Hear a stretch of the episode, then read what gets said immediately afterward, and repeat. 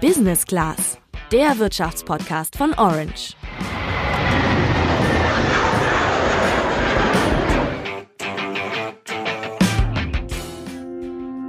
Women like me aren't supposed to run for office. My name is Alexandria Ocasio Cortez. I'm an educator, an organizer, a working class New Yorker. Yes, und nicht zu vergessen, Alexandria Ocasio-Cortez ist auch Politikerin und zwar eine ziemlich erfolgreiche. Der Ausschnitt gerade stammte aus ihrem Wahlkampfvideo für die Midterm-Wahlen in den USA. Bei diesen Wahlen werden nach der Hälfte der Amtszeit eines US-Präsidenten je Senat und Repräsentantenhaus der Vereinigten Staaten gewählt. Und da werden die Politiker, mit denen der Präsident dann für die Gesetzgebung verantwortlich ist und die ihn auch kontrollieren, nochmal ziemlich durcheinandergewürfelt. Eine, die jetzt im Repräsentantenhaus unter anderem dafür verantwortlich ist, ist eben Alexandria Ocasio-Cortez. Das Besondere an ihr ist, mit gerade mal 29 Jahren ist sie die jüngste Abgeordnete dort. Damit gilt sie als einflussreichste junge Politikerin der USA.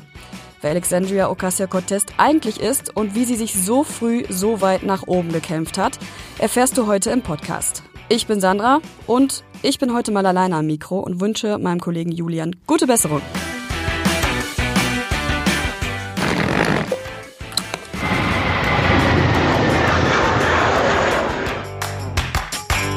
Gebürtig kommt Alexandria Ocasio-Cortez oder auch AOC, wie sie abgekürzt wird, aus der Bronx. Das ist der ärmste Stadtteil von New York. Ihr Vater hat da als Architekt gearbeitet, ihre Mutter ist Putzfrau. Von ihrer Mutter hat sie auch ihre Latino-Wurzeln. Diese kommt nämlich aus Puerto Rico. Das liegt in der Karibik und ist ein sogenanntes nicht inkorporiertes Gebiet der USA.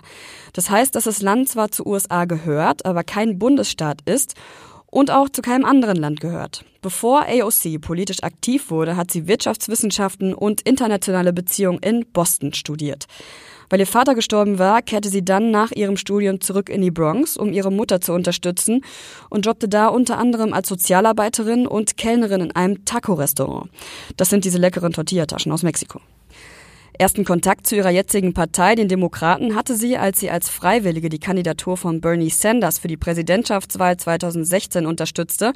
Der wollte als demokratischer Kandidat gegen Donald Trump ins Rennen gehen. Letztendlich hat sich dann aber Hillary durchgesetzt, mit bekanntem Ausgang.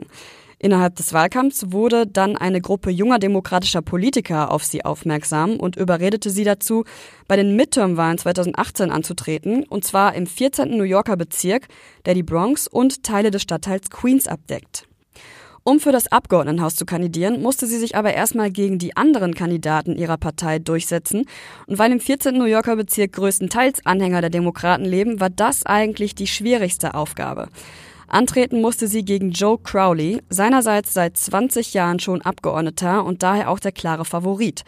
Gewonnen hat am Ende aber AOC und konnte dann bei den Midterm-Wahlen antreten, bei denen sie sich dann gegen den republikanischen Kandidaten durchsetzte. So wurde sie innerhalb eines Jahres von der Taco-Kellnerin zur Abgeordneten. Klingt ein bisschen wie American Dream und war insgesamt auch so eine Überraschung. Und das hängt unter anderem damit zusammen, dass die Voraussetzungen von ihr und Crowley einfach ziemlich unterschiedlich waren. Mal exemplarisch, Crowley konnte für seinen Wahlkampf insgesamt rund 3,4 Millionen Dollar investieren, AOC weniger als 200.000 Dollar. Aufgefangen hat sie das, indem sie die sozialen Medien für sich genutzt hat. Jeder politische Vorschlag von ihr ging als erstes über Facebook, Instagram, Twitter oder andere Netzwerke raus und so wuchs die Anzahl an Followern immer weiter. Weil sie die sozialen Medien so geschickt für sich nutzt, wird sie schon mit Donald Trump verglichen und auf Twitter ist übrigens von allen Politikern nur der US-Präsident selbst einflussreicher als AOC, gemessen an der Interaktion, also an Likes und Retweets. In den Social Media gibt sie aber nicht nur politische Statements ab, sondern sie lässt ihre Follower auch an alltäglichen Dingen teilhaben. Zum Beispiel, wenn sie neue Anstecker für ihre Kampagne abholt und sie einer Freundin zeigt. So I got us matching pins. Excellent. From oh the Jackson Heights shop. And it says well behaved women rarely make history. Well behaved women rarely make history. That's, That's right. right. Let's So not we can- well behaved ever. That's right. And so we can wear them on Tuesday. Awesome. Amazing. I love it. Thank you for not course. being a well behaved woman. And you Thank either. you. Thank you. Hey, cheers. Salud. Außerdem gibt's auch mal Beauty-Tipps und Fotos, wie sie abends mit Eiscreme im Bett liegt. Die Message dieser Beiträge ist natürlich klar. Sie will zeigen, dass sie eigentlich genau so tickt wie ihre Follower. AOCs Erfolg ist aber auch in politischer Hinsicht überraschend. Sie selbst bezeichnet sich nämlich als demokratische Sozialistin. Politiker, die sich offen links positionieren, haben es normalerweise schwer in den USA, weil Sozialismus da seit dem Kalten Krieg mehr als skeptisch gesehen wird. Das geht so weit, dass selbst Vorschläge, die wir hier als SPD-mäßig sozialdemokratisch bewerten würden, in den USA als sozialistisch gelten. Die Forderungen von AOC haben aber eher wenig mit verstaatlichen Unternehmen oder Planwirtschaft zu tun, so wie das der Sozialismus vorsieht. Ihre Ideen sind zum Beispiel eine staatliche Gesundheitsversorgung für alle, höhere Steuern für Reiche, kostenlose Unis, strengere Waffengesetze, bezahlbare Mieten und eine Jobgarantie für alle US-Amerikaner.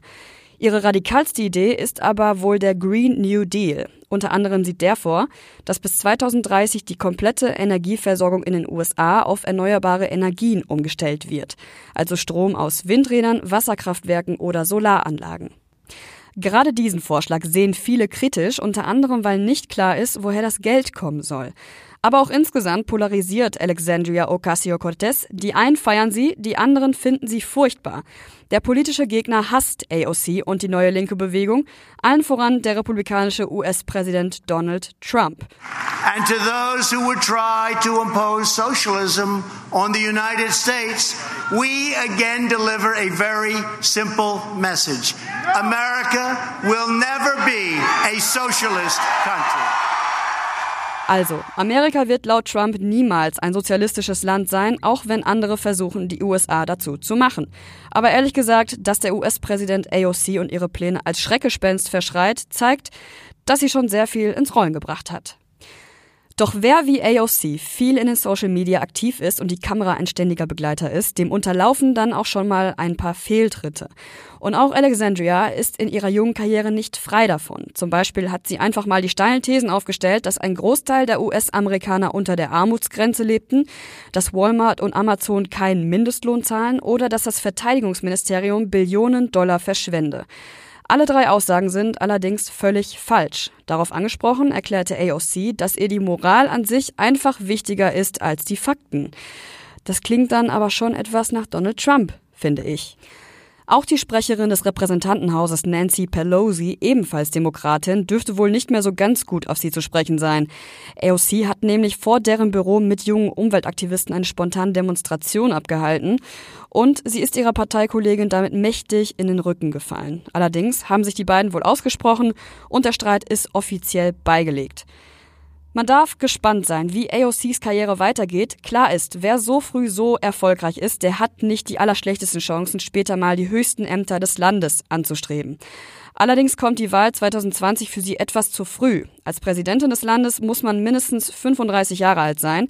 Aber was glaubst du, werden wir in ferner Zukunft noch mehr von AOC hören oder wird der Hype bald abklingen?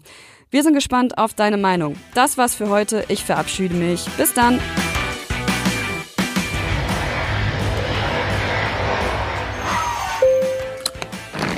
Business Class, der Wirtschaftspodcast von Orange.